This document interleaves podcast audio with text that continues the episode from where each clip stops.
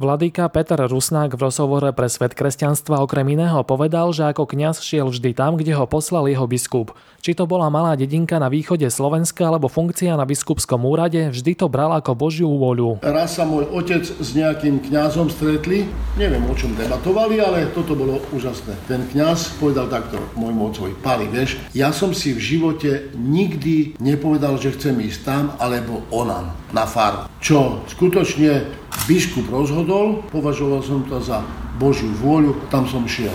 A preto môj život bol skutočne ako šťastný, alebo nie v nejakom napätí, alebo niečo také. Lebo človek si niekedy vydobie, vynúti také riešenia, ktoré potom tvrdo obanuje. Toto mňa tak chráni a chránilo počas celej mojej kniazkej služby, keď biskup povedal, chod na, prvá fara bola na Duklianskom priesmiku, hej.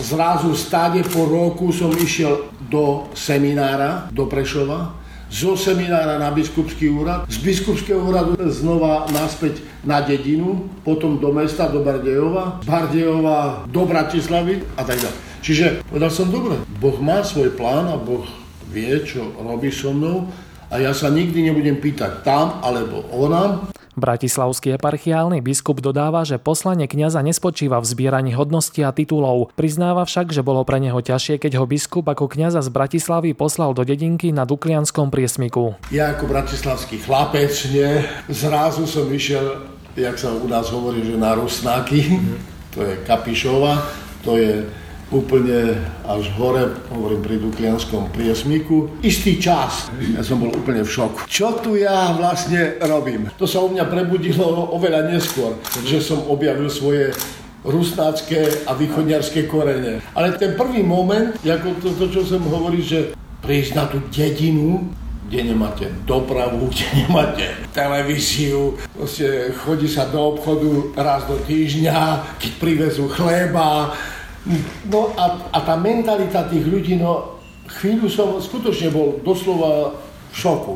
Čo tu ja robím? Pane Bože, kam si ma to poslal? Keďže som sa nikam nepýtal, alebo nemal som žiadne ambície, že ja by som mal byť tam, ja mám na toto. Lebo niekedy sa to tak hovorí, nie? to ste možno už aj počuli, že toto je mestský typ, tento sa hodí pre prácu s mládežou, tamten by mal ísť na dedinu. To je veľmi vágne takéto rozdeľovania, pretože farár by mal byť služobníkom všetkých, tak ako Ježiš Kristus.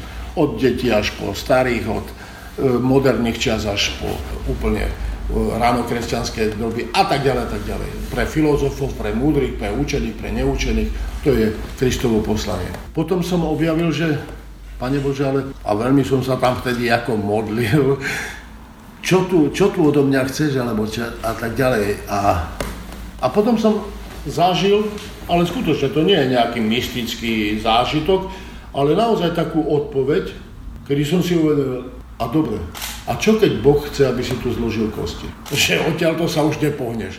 Tak čo budeš robiť teraz? Vyplakávať? Urob z tohto prostredia šťastie a požehnanie pre seba. A viem, že po tom roku keď zrazu teda biskup dostal nápad, že ma stiahne do Prešova, tak som si povedal, škoda, no zrazu ide preč. No ale už som bol poučený v tom zmysle, že neplač, lebo zas, zase Boh pripravil niečo pre teba. Vladyka Peter Rusnák sa v rozhovore dotkol aj témy, ako to je s grécko-katolíkmi v Bratislave.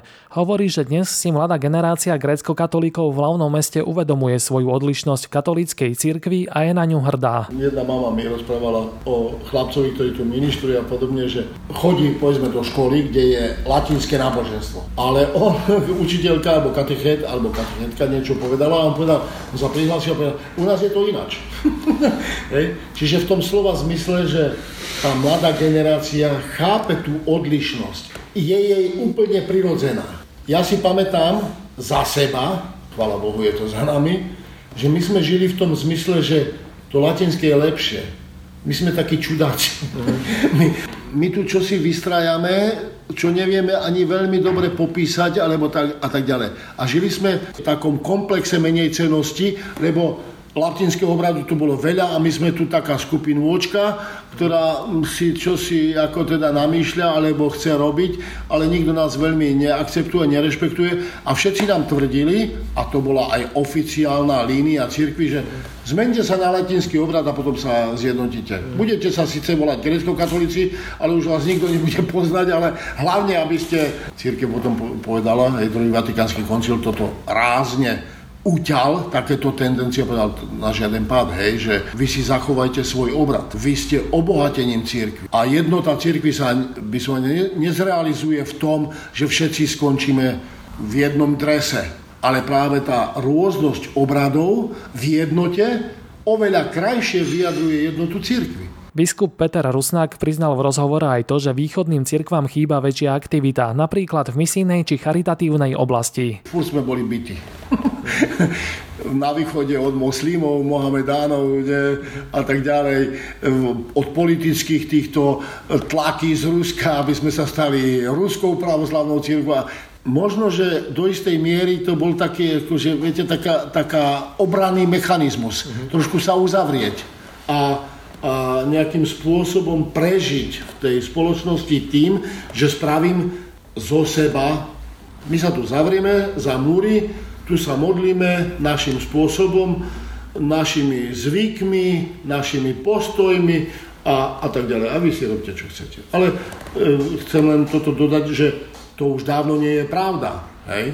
Že na poli aj sociálnom a, a charitatívnom našej cirkvi skutočne otvorili sa svetu a to bol ten impuls, ktorý sme prijali od západnej cirkvi, že áno, tá evangelizácia musí vždy smerovať a spočívať aj v tom, že musím si všímať trpiaceho človeka, človeka núdzneho, človeka neevangelizovaného. Eparcha Peter Rusnák je okrem iného aj homiletik a tak sme sa ho v rozhovore pýtali aj na túto tému. Zdôraznil, že homilia je grécke slovo, ktoré znamená rozhovor a je dôležitou súčasťou liturgie. A dôležité je, že aby bola homilia homiliou. To sme sa vrátili k tomu názvu, že už to nie je kázať, viete, lebo nakazovať, prikazovať, zakazovať, to má takú konotáciu veľmi nepríjemnú, ale homilein je grecké slovo, ktoré vyjadruje, že rozhovor.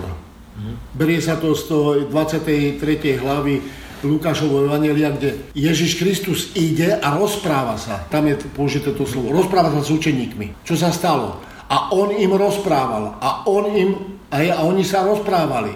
Rozprávať sa s niekým znamená počúvať aj toho druhého. To nie je monolog. Monolog je, že ja ti zakážem, prikážem, nakážem. To bola kázeň. Je svoj aj tzv. virtuálny dialog. Ja vidím, ako reagujete. Či prikývnete, či zaspíte a tak ďalej. Čiže to je odpoveď na to, čo ja hovorím. Že to niekoho zaujíma, nezaujíma a tak ďalej. Biskup Rusnak dodáva, že homilia môže byť aj tvrdšia, ale zo strany kňaza by to malo byť len za určitých podmienok. Môže byť aj tvrdá, alebo požiadavky ale ten človek musí pociťovať a pochopiť a počúvať, že ja, ja o teba bojujem. Ja ti niečo chcem ponúknuť a ty eventuálne zmeň svoj postoj, toto odstráň zo svojho života. Ja ti niečo ponúkam a si ochotný pre tú ponuku niečoho sa aj zrieknúť. Ľudia to cítia, že to je veľmi dôležité slovo. A preto sa do toho niekedy opierajú a, a znevažujú to v tom zmysle, že toto nie je homilia, hej? Keď niekto si tam niečo vymýšľa, alebo, jak by som povedal, nejakým spôsobom e, prezentuje nejaké svoje postoje a podobne. Čiže kázeň už nie je kázňou, ale je to rozhovorom, je to homilia a tá je súčasťou Svetého súčasťou, hej? A len vo výnimočných a presne stanovených prípadoch je možné tú homiliu teda nepovedať, alebo povedať krátky, kratučký príhovor a tak ďalej. Ale homilia má svoju stavbu, má svoju štruktúru a podľa toho sa veľmi dobre pozná, či ja som predniesol to Božie slovo ľudu, či som niečo ponúkol, či e, niečo vyžadujem. Celý rozhovor s bratislavským grécko-katolickým eparchom Petrom Rusnákom si môžete prečítať na stránke Svet kresťanstva.